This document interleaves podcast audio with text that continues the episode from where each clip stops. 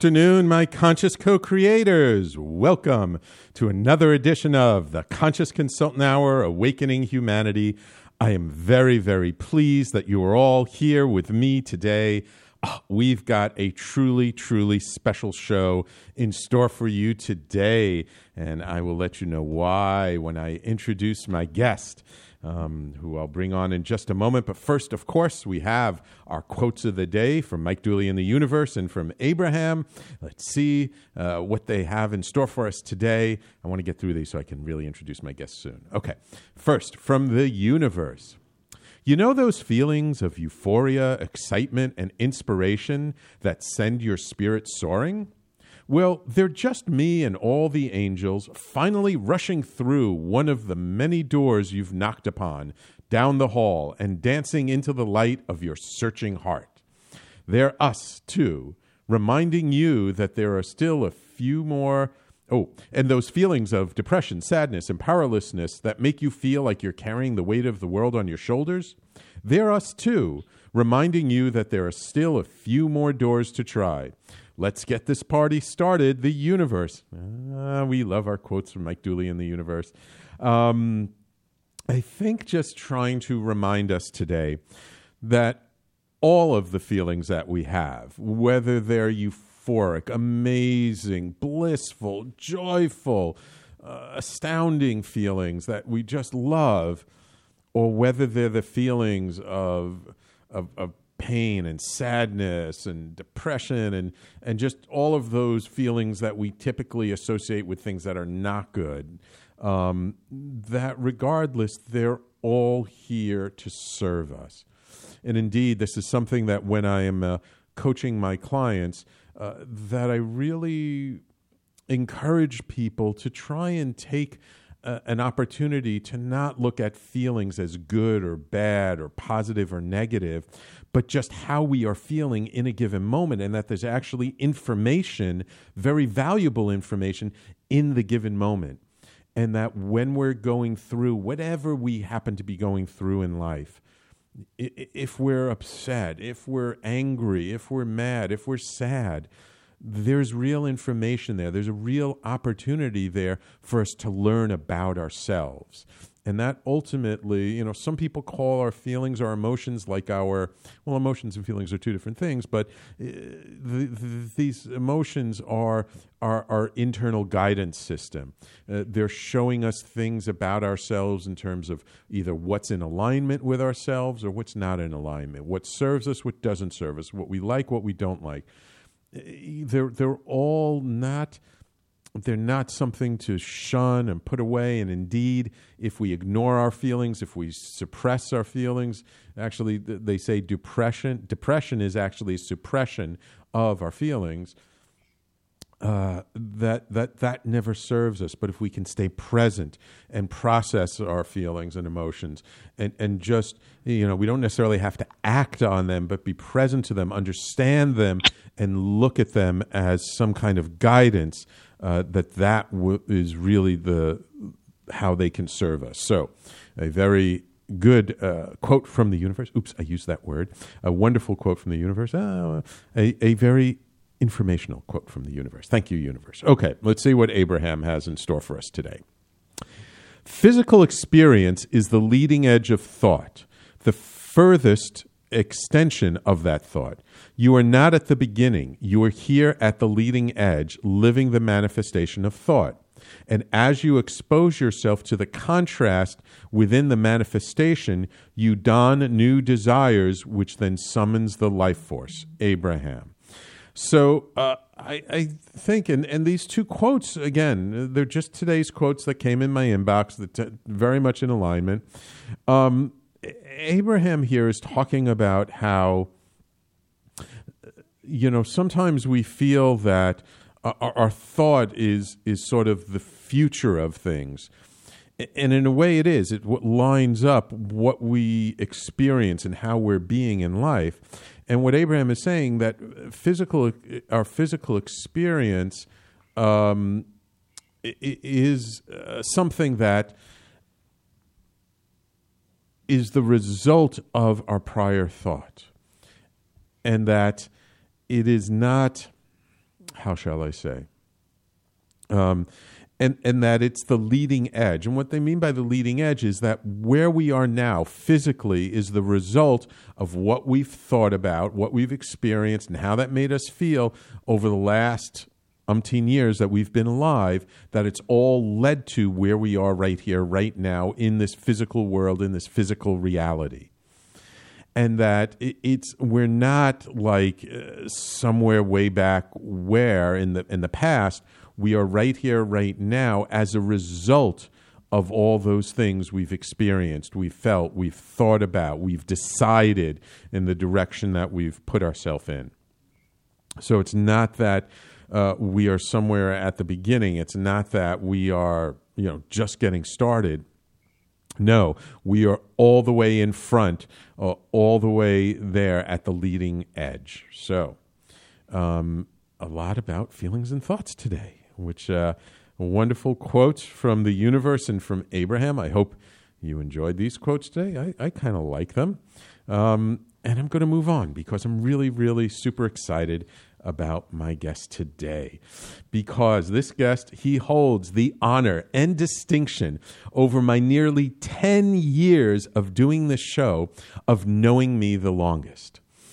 And uh, it is my pleasure to welcome uh, to the show author and science buff Roman Godzich. Roman is an internet industry veteran. He began designing e commerce solutions on the French Minitel system back in the 1980s. He's designed search engines, booking processes, affiliate programs, and ad networks. Throughout his career, he has been responsible for over 1 billion in online sales, so he kind of knows what he's doing. Currently, his responsibilities uh, include content creation and management, user experience and e commerce, optimization for an online travel group. Roman is a polyglot who, in his spare time, writes fiction and catches fish. And he is a six time NaNoWriMo uh, winner. That's a tongue twister. Winner and author of the Amazon science fiction bestseller, No Higher Ground, a wonderful novel that we're going to talk all about. And uh, uh, just so you guys know, the reason why Roman has known me for so long is because his younger brother, uh, Dan, was like my best friend in high school. And, and Roman actually even went to the same high school that I did. So uh, I, I, can honestly say, Roman, not only are you the guest on my show who has like known me the longest, I, I, I think other than like your brother who I, I talk to every now and then like you're one of the few people who i can say in my life today who, who i still know from back then. Because other than maybe going to high school reunions i have like nobody who i talk to or see on a day-to-day basis who have known for that long. So it's a real pleasure to reconnect with you. It's a pleasure to be here sam.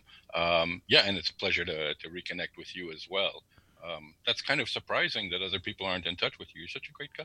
Ah, thank you, thank you so much. Yeah, I just uh, life. I, I kind of lost touch with a bunch of people during college, uh, from high school, like after college. I did reconnect with some people at. Uh, I think when I went back to the 20 year high school reunion, uh, reconnected with people, but it just kind of a little bit here, a little bit there, but not not so much. So, um, I, I want to like move things along. We, are going to have our first break in a couple of minutes.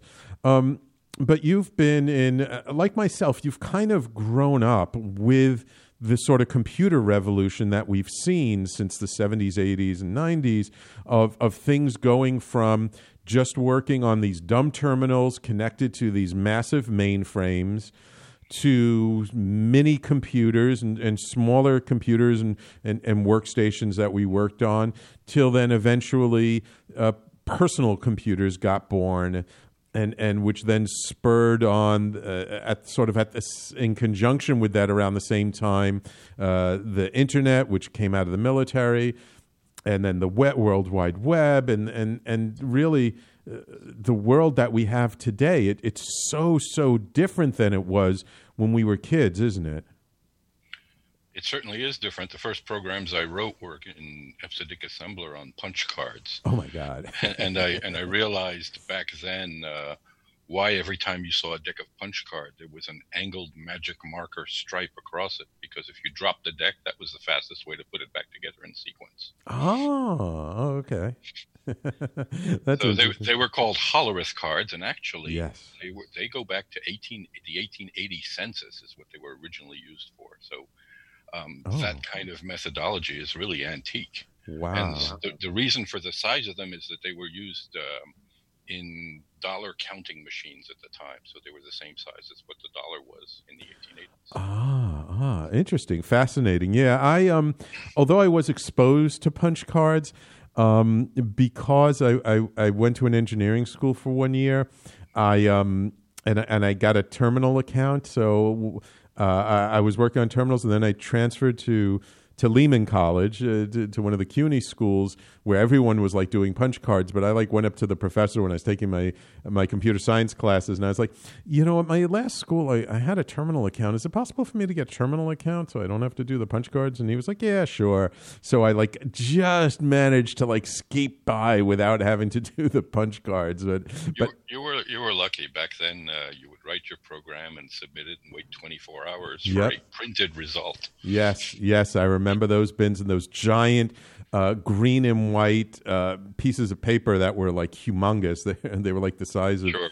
of, of, of two eight and a half by elevens, and and and and wait for all the, the ASCII character printouts. Anyway, um, Yeah, and it has really moved along, not just to what we have in cell phones today, but in all of the devices. Um, yesterday, I was reading an article about a hand, a, a an artificial hand that would rival what we saw in Luke Skywalker's days, oh really? Oh wow. and it is controlled entirely by thought. Ah, ah, they actually found a way to connect it to neurons. So, like our thought impulses. Wow. I saw something about a glove that would take sign language and interpret it into language, but I hadn't heard about a prosthetic hand that, that could totally be controlled by thought. That's amazing.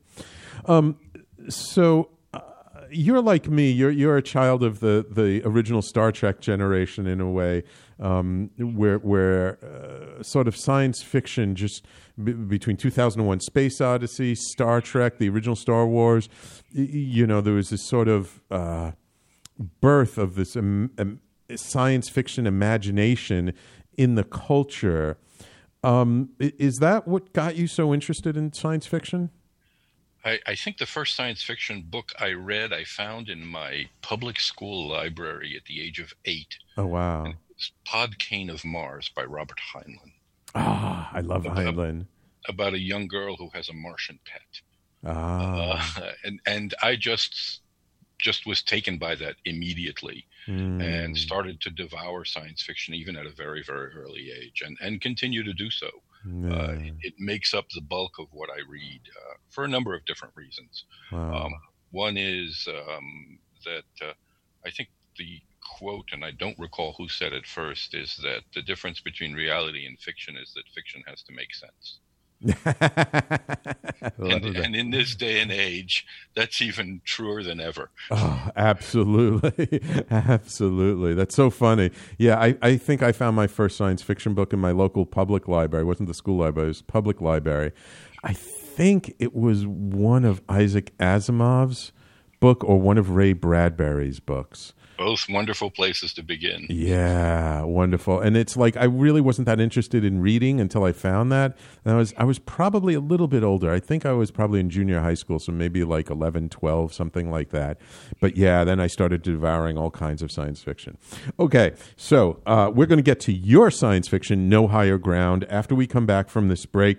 Uh, I want to ask you just a little bit of, of what the inspiration for this book was and, and what got you to decide to write uh, a science fiction book after all these years. Okay, Roman?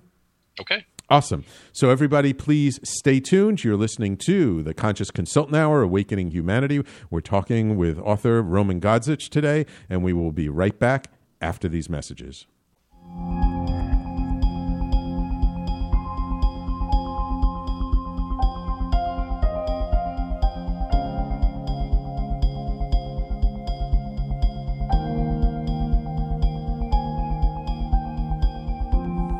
And welcome back to the Conscious Consultant Hour, Awakening Humanity. We do this every Thursday, 12 noon Eastern to 1 p.m. right here on talkradio.nyc and on Facebook Live and all over the place. So you just got to look for the Conscious Consultant Hour. Okay, so Roman, uh, I mean, you're a very successful internet, uh, I don't know, engineer, or, or, I don't even know how I would describe you. Um, this book, uh, No Higher Ground, uh, is this your first science fiction novel that you've published? It is the first published novel. Yes. Ah, so several what I call trunk novels, which are either abandoned or in the works, but that's part of the ah. process. Ah, okay. So, so what got you to decide to actually publish this one and and and you know create a novel and put it out there? So, um, as you mentioned earlier, I'm a NaNoWriMo winner. I've been participating in NaNoWriMo for about 10 years. And, and for those who don't know, it stands for National Novel Writing Month. Mm-hmm. And it's a uh, kind of a competition, but it's really a competition against yourself. Ah. during the month of November, you attempt to write 50,000 words of new fiction. Oh, wow. Uh, um, and being a winner means that you've done it uh, ah. in terms of that. Um, gotcha. During the the process of learning about NaNoWriMo from a number of podcasts and looking through the site, I discovered a group of writers in my county in Connecticut where where I live in Fairfield County, mm-hmm. who had formed a Fairfield County writers group where writers support each other through the often lonely and painful process of writing. Yeah. Um, it's it's something that you do on your own, so it's not really a collective uh, event. But speaking to other writers, you get a lot of tips and ideas and, mm. and things like mm. that, and that helped me put um, the plotting of the book together, getting advice from other writers, and once uh. I ah. realized that I had had a uh, a first manuscript of this one that I thought was publishable. Mm-hmm. I went out and reached out to publishers and agents, but if you're, it's kind of a catch 22 system. If you're unknown, yeah. you don't get known. um, and so I, uh, I got frustrated and said I was going to self publish, which a lot of people do. Yep. Um, you generally don't get much of a reach if you self publish with a first book. Right. Um, and when I let that be known to some of my friends and followers on Facebook, uh, a few days later, a publisher reached out to me and said, "Before you do that, can I read the manuscript?" Oh, wow! And she did, and uh, she said, "We'd like to publish it." Oh, wonderful, wonderful! And, and several months later, the rest is history. Oh, um, wow! One of the great parts of that is you get with a publisher, you get an editor, and that vastly improves the book. Ah, gotcha, gotcha. Um, so what was the was there uh, i got that like there was some inspiration from other writers and other things around but was there some um, like what was it that gave you sort of the kernel of the idea uh, for the book um, the basic idea the basic theme of the book is just how stupid war is i love it i love and, it and i and i actually use a quote from ronald reagan in the book that oh, he really? said at the United Nations. Uh-huh.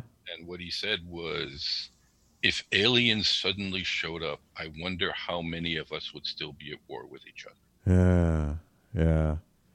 And yeah. and so this is kind of the notion of during a war between the U.S. and China, we discover the existence of extraterrestrial intelligence. Ah, okay. So, so um, uh, so the idea is that like this takes place sometime in the future, and uh, the, the U.S. and China are kind of at war, uh, probably over resources or something. And then uh, there's this discovery made that there's some kind of uh, artificial intelligence on the moon, right? Correct, on the far side of the moon, at a, a Chinese lunar mining base. Ah. Oddly enough, since the book has come out, the Chinese have landed on the far side of the moon. Ah, when did the book come out? The book came out in November 2017. Ah, okay. Okay, so it was three years ago. Yeah, yeah, yeah. they have. Um, what uh, got you to make China to have such a prominent role in the novel? Was it was it just kind of looking at how China has been developing, or? In addition to being a polyglot and having lived on almost every continent and worked on almost every continent in the on the planet. Uh, I have always been fascinated by Chinese culture. I'm fascinated uh. also by one of my heroes is Genghis Khan, uh. um, and I have been fascinated by the fact that in China they can pick up a document that's five thousand years old and read it. Mm. which most cultures can't. Right. Uh, there is a, an entrepreneurial culture, despite all of the politics in there. Yeah. And I think that the uh, the way that they're able to marshal resources in one Mm. direction at this time, Yeah. uh, whether good or bad, Right. um, is very powerful. yeah. And in this in this future novel, China has become the economic powerhouse of the planet, Hmm. but the U.S. remains the military powerhouse, at least at the beginning of the book. Ah. Ah. Ah. ah. So Okay. there, there's a lot of politics and intrigue in it, as much as there is science fiction. Gotcha. Gotcha. And and so I mean, of course, I don't want to get, give away the whole book, but because you really have to go and get it. It's on Amazon. It's all over the in all bookstores and stuff. Um, the the alien intelligence that they find, or when we discover in the book that that there are aliens out there, are they friendly or not so friendly?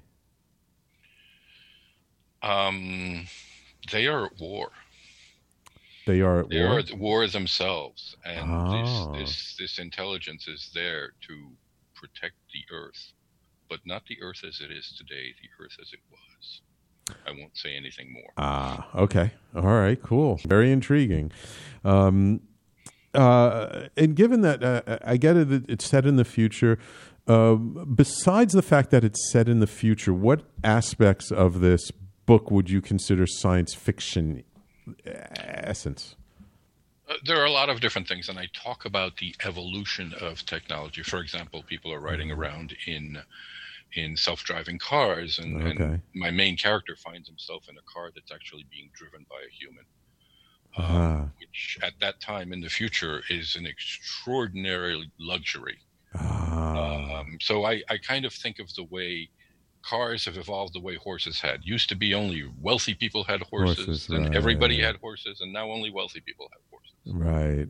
right. So I'm thinking the same way with self-driving cars. Used to be that you know only wealthy people had self-driving cars, and then everybody will have self-driving uh, will have cars, and then eventually only the wealthy will have cars that they drive themselves because everybody else will be using self-driving Driven cars. In fact, people probably won't own cars anymore; they'll lease them, yeah, or they'll lease a ride is what it is. right. The ride share, the whole the whole idea of anything else. sharing And resources. and I know a lot of people said to me that the adoption of self-driving cars will take a very very long time. Um, I don't believe so because one of the first jobs I had when I was in high school, a summer job, Mhm. was running an elevator in a factory, which was a hand-managed elevator. Yeah. And uh, I, I realized that when Mr. Otis first put out the first elevators that ran themselves with a push button, Mhm. in fact, the systems that ran those elevators were the backbone of what created ENIAC, one of the first computers. Mhm. Um, people didn't want to get into them because they didn't trust elevators without an elevator operator. wow. And now we think that's ridiculous. Right. We will think the same Right. thing about self-driving cars in the future. Yes, yes, absolutely. I mean, I, I- I think again, it, it's all about safety. Like once people feel safe enough uh, that indeed even self-driving cars are safer than human-driven Yes. cars, like And, then and they will be. and they will Statis- Statistically, they will be, and they will create new opportunities. I mean, it's lovely to have a car that goes and does its oil change by itself. be. You can go pick up the uh, groceries that you purchased online. right. Um, one of the things that to think about is it's going to change fundamentally the way we move around and the way we think of space and the Hmm. way we think of where we're living and how we're living. It may change cities, it may change suburbs. Um, elevators dramatically change the landscape. Without elevators, there would be no Right. skyscrapers. no skyscraper. Right. Absolutely. Absolutely. you know, so so that's just a, a comparison. And I mentioned things like that in the book across a, a bunch of different technology innovations. Right, right. So yeah, so I mean, you've seen and we've seen together a lot of technological innovations from the time we were kids till now. And, and today, though, I hear also a lot of sort of criticism in a way of technology. I think it's more, in a way, just a criticism of how we use technology. Like, you know, these smartphones are such great devices and everything, except you know, you go to a restaurant now and you see people just looking on their smartphones instead of talking to each other. You know, people, you know, uh, computers help to connect us across the globe, yet people feel more disconnected to their community than ever before. Uh, do you feel that, like, is is is the same argument when Alexander Graham Bell came up with the telephone. Oh Why would I ever talk to my neighbor again if I can talk to him through a wire? Yeah. You know, I, I love these Right. memes that you get on social media where you see people sitting on a commuter train all looking at their phones, and then it shows you a picture 50 years ago of people sitting on a commuter train all just reading their newspaper. Right. Right. So, so people are people. It's not about the technology. Right. Lu- Luddite emotions will always be out there. Mm, mm. Do you feel that uh, that technology? That this is something I, I hear a lot. That technology is developing faster than our maturity to handle it. Um, that's a very common theme in science fiction, and I do touch on that theme to some extent. Mm, Um, yes and no. The, the question is, how are we judging our maturity? And we can judge our maturity in terms of things like morality and ethics. right. But what we tend to forget is that both morality and ethics are subject to fashion. Mm, And if you yeah. study history, they change over time. Right. Right. Yeah. What What's So ex- we're hoping that we're evolving in a good direction, right. but that's based on what we think a good direction is. Right, exactly. It's all subjective, and that what's acceptable and okay today, uh, you know, may not have been acceptable and okay, you know, 100, 200, 500 years ago, and things that were acceptable 500 years ago are not acceptable today. A hundred years ago, showing a little ankle freaked people out. Right. you know, and, and, you know, three, 400 years ago, owning a slave was perfectly fine, which now it's not. So- Absolutely. So, yeah, things. So I, I think that science fiction is fundamental, though, in and it's it's happening at a faster and faster pace because more and more people are accessing science fiction. right, right. Whether it's television or movies, we're living in a golden age of content. When you think Yeah. of everything that's out there on your streaming video uh, channels and networks, it's just absolutely amazing. Not just the quantity, but the quality of the Quality, content is, right. is phenomenal. Right. um, both in writing and acting and production values and, and all of these things. And so I, I feel that that access to science fiction is accelerating dramatically. Yeah. And I have this theory about um, what science fiction is to humanity. Okay, I want you to hold that thought so that we're going to take a quick break. So everyone's going to have to stay tuned so that we'll hear that theory when we come back from this break. See, I- see, you got to learn how to like keep people on the edge of their seats. It's good. All right, Roman. So hold on there. Everybody, please stay tuned. You're listening to the Conscious Consultant Hour, Awakening Humanity, and we will be right back after these messages.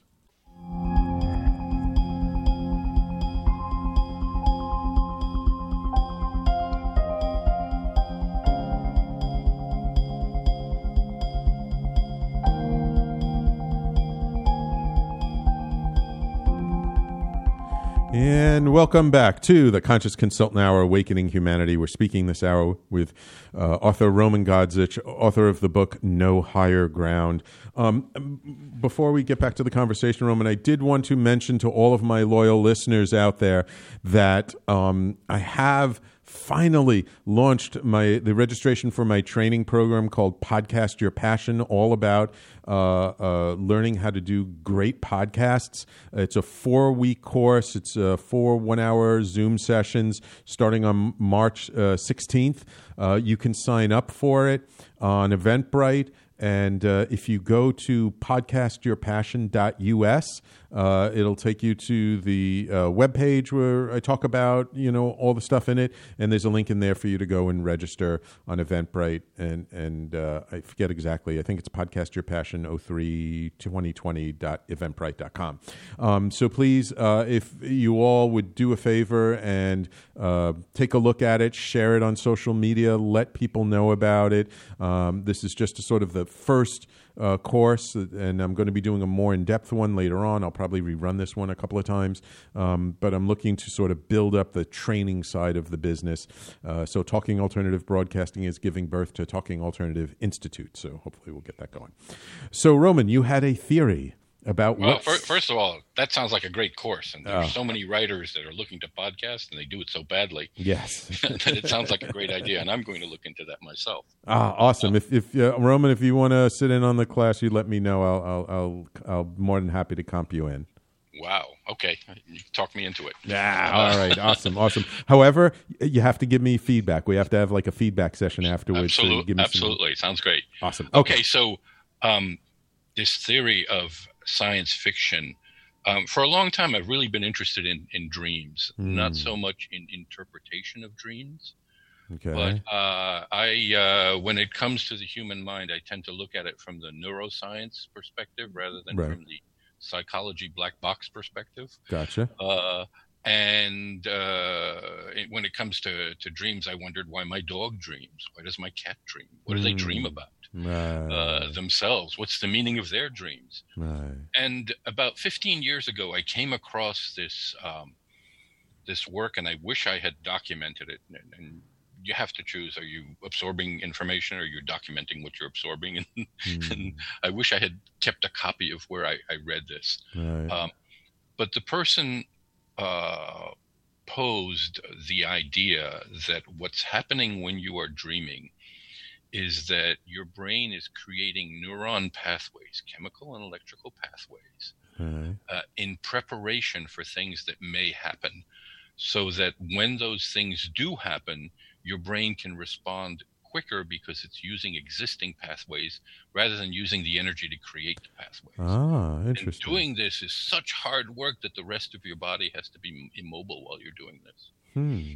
Wow. And and so that's it's a fascinating notion in terms of why we dream. Ah. Uh, and it kind of makes sense in a lot of ways. Right. In terms right. of that. In fact, um, when you see optical illusions, often it's because your brain is looking at the existing pathway rather than looking at what is really there. Right, right. In terms of that.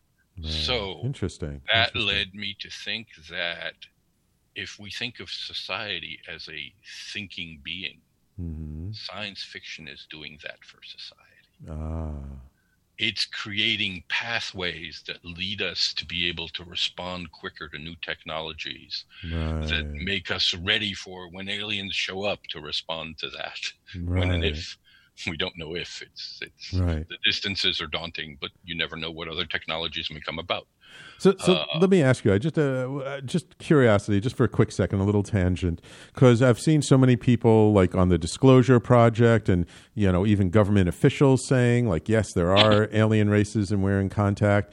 Uh, you know, Ancient Aliens, the show, it's like so popular. Um, do you believe that that aliens have contacted humanity or have been on the Earth already, or or do you think it's all just uh, you know a smokescreen?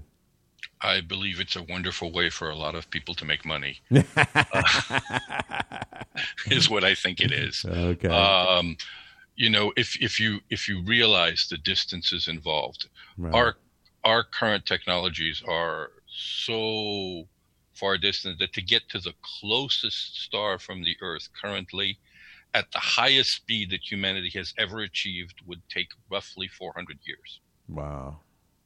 Okay. Right, right. So now you're talking things like generation ships. Right. That being said, with harmonious quarks, we're looking at things like ansibles, which Robert Heinlein originally posited, which is instantaneous communications by having two different objects halfway across the universe move simultaneously mm-hmm. or, or uh, harmonize so that if you vibrate one, the other vibrates. Right. Uh, and I use that in my novel mm-hmm. in terms of that there are obviously, you know, in science fiction, you have notions of wormholes and faster than light travel. Right, right. And there is a professor of, uh, of physics out of, I believe, Mexico City who has come up with something that looks like a viable faster than light drive, at least mathematically, and fits into the Einsteinian universe. Okay. Um, we don't know how to build it but we right. understand the math for it. And essentially, what it does is that you don't really move faster than light, but you shrink space in front of you and you expand it behind you. So oh, you move in terms of relative to space rather than moving through space. Ah, interesting. It's a very interesting idea, uh, and mathematically it works. So yeah, we may eventually get there. Isn't it, that kind of like the what uh, uh, Frank Herbert uh, described in Dune, sort of folding space. Folding yes. space. Yeah, yes, interesting. Yeah, kind and he of, kind of that that kind of notion, but the notion of the fact that if there are intelligence out there the sophistication of their technology. Although, as you mentioned earlier, in terms of maturity, technological sophistication and emotional sophistication are not the same thing. Right. There is no reason that just because they are very, very sophisticated technology, that they're not beasts like Larry Niven's Kzinti are uh, in terms of that, and right. they're just using that technology. However, the fact that they would come here to look inside of the rectum of a cow uh, just escapes me. you know, and, and when yeah, I when I hear about them, you know, aliens built the pyramids. I think humans are so afraid of hard work that they'd rather think aliens did that. Yeah.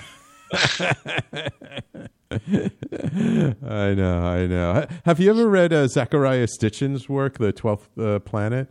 About, no, I'm not familiar with it. So it's fascinating work about how in ancient the ancient Sumerian myths, and and if you and he was like an expert, an expert in in, in ancient Sumerian. Um, how the mythology, if you look at it, it, it only makes sense if like these were actual that the gods they talk about were like actual aliens right. coming down and I, I, have I have read stories of that. I yeah. didn't recognize his name. The Sumerians were very, very interesting in that their mathematics was on a base 60. In oh. fact, we, and 60 is a really wonderful number because you can divide it by 1, by 2, by 3, yeah. by 4, by 5, and by 6. Mm. And get whole fractions that way. So hmm. this the base 60 and this we've still inherited from them. This is why we have 60 seconds in a minute, 60 minutes in an hour, oh. 360 degrees in a circle. Those are all coming from a base 60 view of the universe. Oh wow, I didn't realize that they came from Sumeria. Oh, cool. Yeah. Cool. So that's that's very very interesting in terms yeah. of that. Yeah. Um, um, so yeah, I think that that whole notion of the I can't remember what the name of it, the Anunnaki or something like that. The Anunnaki, yeah. Anunnaki, yes. So I think that notion is a fascinating one. It's a wonderful storytelling device. We've mm-hmm. heard the mm-hmm. same thing with, you know, uh, Egyptian gods as being aliens also right, right. the same way. And it's wonderful ways to tell stories. But essentially, even when we write about aliens in science fiction, we're really writing about humanity. Right. Yeah, absolutely. I have yet to see a, a real science fiction movie or, or novel where the, the, the, the character makeup of the alien was truly alien. They almost always seem to be some aspect of a human psychology or human right, you, being in you have some like uh, you know you have movies where they uh, they talk about you know time traveling aliens who think of things differently.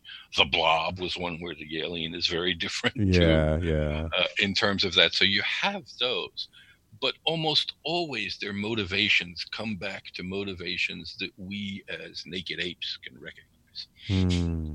Yeah. And part yeah. of it is because, you know, we're, right. I like to say, numbrilic. We like to look at our own belly button. Right.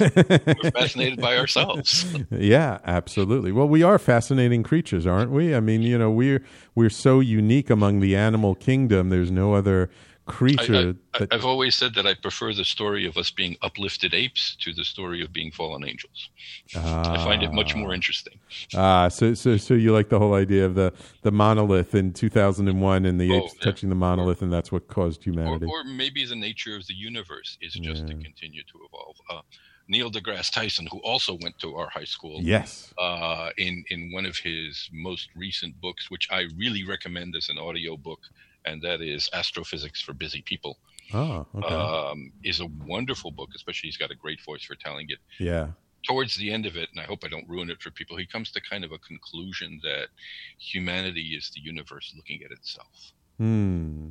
Which is, I, I think, a very pretty way of looking at it. Yeah, which uh, is also in some ways what like mystics have been saying for thousands of years that consciousness is all about the universe being becoming self-realized, like looking at itself.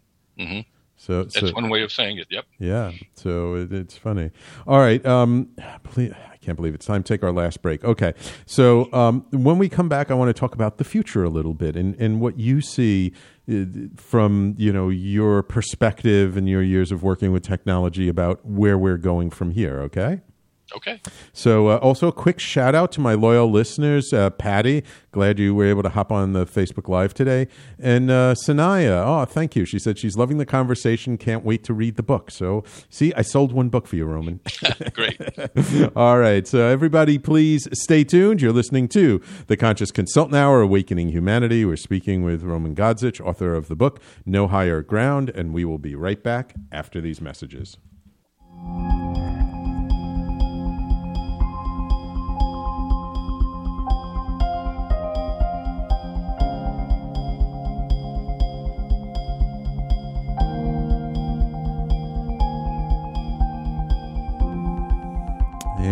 Welcome back to the Conscious Consultant Hour Awakening Humanity. We do this live every Thursday, 12 noon to 1 p.m. Eastern, right here on talkradio.nyc uh, and on Facebook Live. And uh, yes, please, if you've not signed up for our newsletter, please go to talkradio.nyc and sign up for our new newsletter. Um, uh, so, Roman, uh, you have a, a pretty long stretch of being able to see sort of like myself big changes in society and in technology um, and just the, the things i mean today that are happening we, we you know some things haven't happened. Like i remember as a kid i thought for sure by the year 2000 we'd have a base on the moon we'd have you know more than just the international space station floating around that we expected in some ways a lot more. And then in other ways, there are things that have developed that we didn't think of, like smartphones and stuff. Where do you see things going from here? Um, do you see like artificial intelligence taking over? Do you see technology developing more rapidly, or is it going to take longer to adopt certain things? Um, there's so much more to see. It's it's it's it's dangerous to be a visionary and it's facile. Uh, yeah. Uh, when I was a kid, I thought I would have a Rosie the robot like the Jetsons, and oh yes, a, all I got was a Roomba. A Roomba. Uh, um, so there are a couple of different areas, and there's a lot of different areas where, where I think we will see convergence. Ah, but we're also we're seeing a lot of different areas that are changing. So one of those is in biology and biochemistry. Yeah. We are seeing dramatic, dramatic changes in genetic engineering. Yeah. Uh, we, we saw the, uh, the doctor who performed uh, genetic changes on unborn girls. Mm. Um, even though it was illegal, I think he's in prison for that now. But ah. I don't think that laws will be able to stop this, frankly, because mm. the access to CRISPR and tools like that are happening very quickly, and we are going to see genetic modification, both for good and bad. Mm. We will see hmm. perhaps the eradication of many hereditary diseases. They are now testing CRISPR for a version of hereditary blindness. Oh, wow. That would be wonderful uh, in terms of that. But mm-hmm. it also, you know, you have the, the question are we going to develop super soldiers? Are we going right. to develop. Uh, are we going to a develop, new, a, you know, uh, a new class of human beings like in um, Gattaca. Yes, or an Aryan race, an, right? Uh, uh, yeah, there there are so many different issues that way, and then there is adaptive technologies. We right. are adapting technology to humans. Right. Um, it may sound shocking to some of your listeners, but I have been wearing contact lenses for fifty years. Wow, that long, yeah. And it seems like a relatively new technology, but it's not. Right yeah. in, terms of that. And we are going to see other technologies augmentive technologies. Right. The contact lenses i'm wearing today help me because i'm horribly nearsighted and farsighted. They're actually bifocal contacts. Oh wow. Um, soon enough we may get contact lenses or other ocular implants right. that will allow us to see in the infrared and in the ultraviolet. Uh. so trout and lobsters and some birds see in the ultraviolet but we cannot. Right there's a whole spectrum of the universe and many spectrums that we just don't even interface with right point. right yeah there are many different kinds of animals that hear a wider range than we do see a wider range than we do and, and what will it do to humanity if i can now see heat textures on a person's face as they're mm. speaking and how do i interpret that and how does that change communications mm. there's a, a a gel i think it was a gel that's just come out that actually will hide you from infrared Oh, uh, so that's an interesting thing too. We are going to see in the next 20 years uh, a dramatic amount of changes, right. and then then is the wonderful notion uh, of people who are working on the idea of Although I personally don't think that thinking about the human brain as a machine is a viable construct. Maybe it's a quantum machine. Yeah. Um, but people are thinking about how can we upload a personality to a digital experience? right, right. And, and you could live forever in this digital experience as long as you pay the electricity bill. Uh, what, what about um uh, uh, the notion in in Robert Heinlein's Time Enough for Love, and and I actually saw a, a, an MD wrote a book back in the eighties or nineties that had this notion of sort of the convergence of nanotechnology, medical technology, that eventually will be able to um, uh, uh, eliminate this idea of death from old age by just being able to replace our blood, replace our organs. Uh, you Yeah, know, so, so immortality as a way of fighting entropy has always been a human dream. yeah, Um, replacing your organs. There's there's that wonderful thing. If you have a boat and you take ten percent of its part every year and replace it with new parts, Mhm. at the end of ten years, is that the same boat? right, And if you took the old parts after those ten years and rebuilt that boat, was that the same boat as the previous one? right, So if you're doing that to a human, first of all, humans change constantly. Your Yes. body is constantly changing. yes, Not, not only is it changing, pretty much your cellular network is replenished every seven years, depending Right. on whether it's you know ossature or musculature or your venal system or your nerve system, right, uh, and they do it different times. right. The other thing is there are more bacteria in your body than there are human cells oh, right, yes, by sheer number. yes, So we are already a community environment. right, Adding things to this community, such as nanobots, right, adding other chemical changes, would just similarly just alter the human condition. So perhaps it could extend life, but are you still human? right. Or are you still the same person? Probably not. Right, It would certainly alter your outlook. Time alters your outlook. Are you the same person you were in high school? Definitely not. There you go. so there's that. Time alters your outlook. We change with time. Um, one of the, the realities, and looking at this as human society, is we have a terrible term in English, which we call human beings, yeah. which is, we should really call it human becomings. Uh, because we're constantly being modified and changed, and is society, and Right. in many different directions. right. Um, linear thinking, in terms of what's going on in the future, is a challenge. yes. Um, the one thing that you can experience, and that we do experience, it's part of our nature, is whether we look at the past or we look at the future, they both look pretty much infinite in all directions, Hmm. and we're always in the middle at this moment. So we're like Mm. forever zero on the number line Hmm. as ourselves Right. except that it's not a line. Time is more like a sphere, Right. Right. and, and we're always in the center of our time sphere. Right. It's kind of the way that I like to look at it. Right. So, so if you were to put on your uh, uh, uh, historian and, and, and sort of predictive glasses, um, are you more optimistic, pessimistic, or neutral about the future? Do you think things are getting better for people in general, getting worse, or kind of just staying the same, just being more of what it is? I am very, very much an optimist Ah, in in a, in a lot of ways, and and part of the reasons is if you look at history, mankind, even though we have better and better tools at it, hmm we are doing a worse and worse job of wiping out a percentage of ourselves.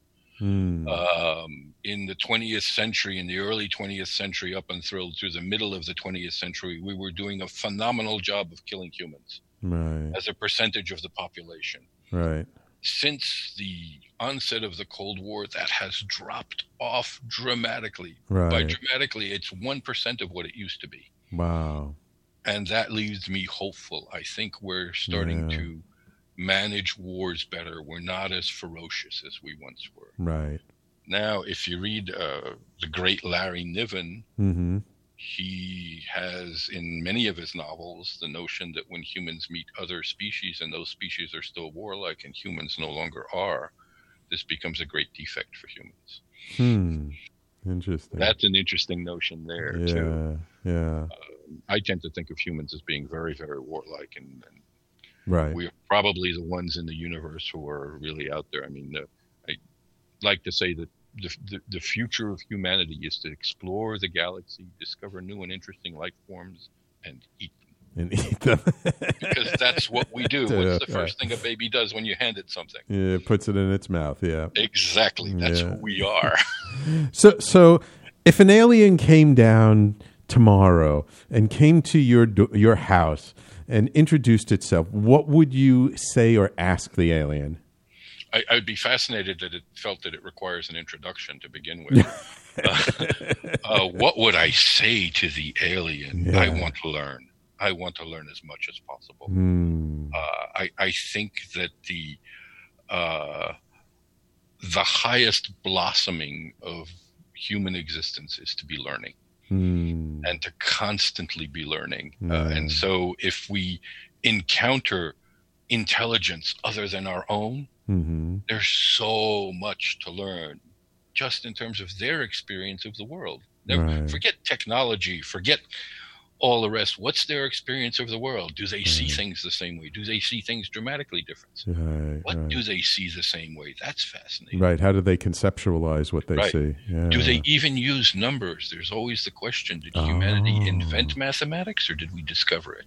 Ah, yes, yes. So, so there are all of these different ways of looking at it. The, the important thing is to be constantly curious. Yes, yes, I agree. Remembering the mm. caveat the of course. Yes. Well, Roman, thank you so, so much. It's been such a pleasure having you on my show today. I've enjoyed this and would love to do it again. yes, absolutely. Well, uh, you, you are you working on other novels? Do you have anything in the works that'll be coming out in the future? I am working on a sequel to No Higher Ground Ah, awesome. that, that involves uh, the exploration of uh, artificial intelligence between extraterrestrials and human artificial intelligence. Mm. And the working title is The Artificial Soul, hoping to come out this year. Oh, wonderful, wonderful. Well, I tell you what, you let me know when that launches, and we'll have you back on to talk about the new novel when you come out. That'd be great. Awesome, awesome. Thank you. And if people want to find you, uh, um, you know, follow you, learn more about you, stu- wh- where can they go? It's easy to find me because my name, Roman Godzich, is not common. Yes. Uh, so you can take a look. I have an author page on Facebook where I post a lot of links to articles that make me think, mm-hmm. and where I share a lot of uh, ideas and notions that make me think and that influence my writing. Or you can follow me on Twitter where I'm at Roman G R O M A N G, Mm-hmm. and where I like to say the reason I write is because I daydream while I'm awake. Yeah. what better time is there? All right. Well, thank you so much. We've been speaking this hour with Roman Godzich, author of the book No Higher Ground, which is available on Amazon and in bookstores all over the place. Uh, thank you, Roman. You have a great rest of your day. And thank you, my loyal listeners, for tuning in. Did you like the show? Did you enjoy it? Please share the show. If you're listening on podcast, share the podcast. If you're listening to the video, share the video. Don't keep us the best kept secret in New York City. Spread the word and help others to, to enjoy the show as well. So thank you all for tuning in. Stay tuned. Next up on talkradio.nyc is Voices of Courage with Ken Foster.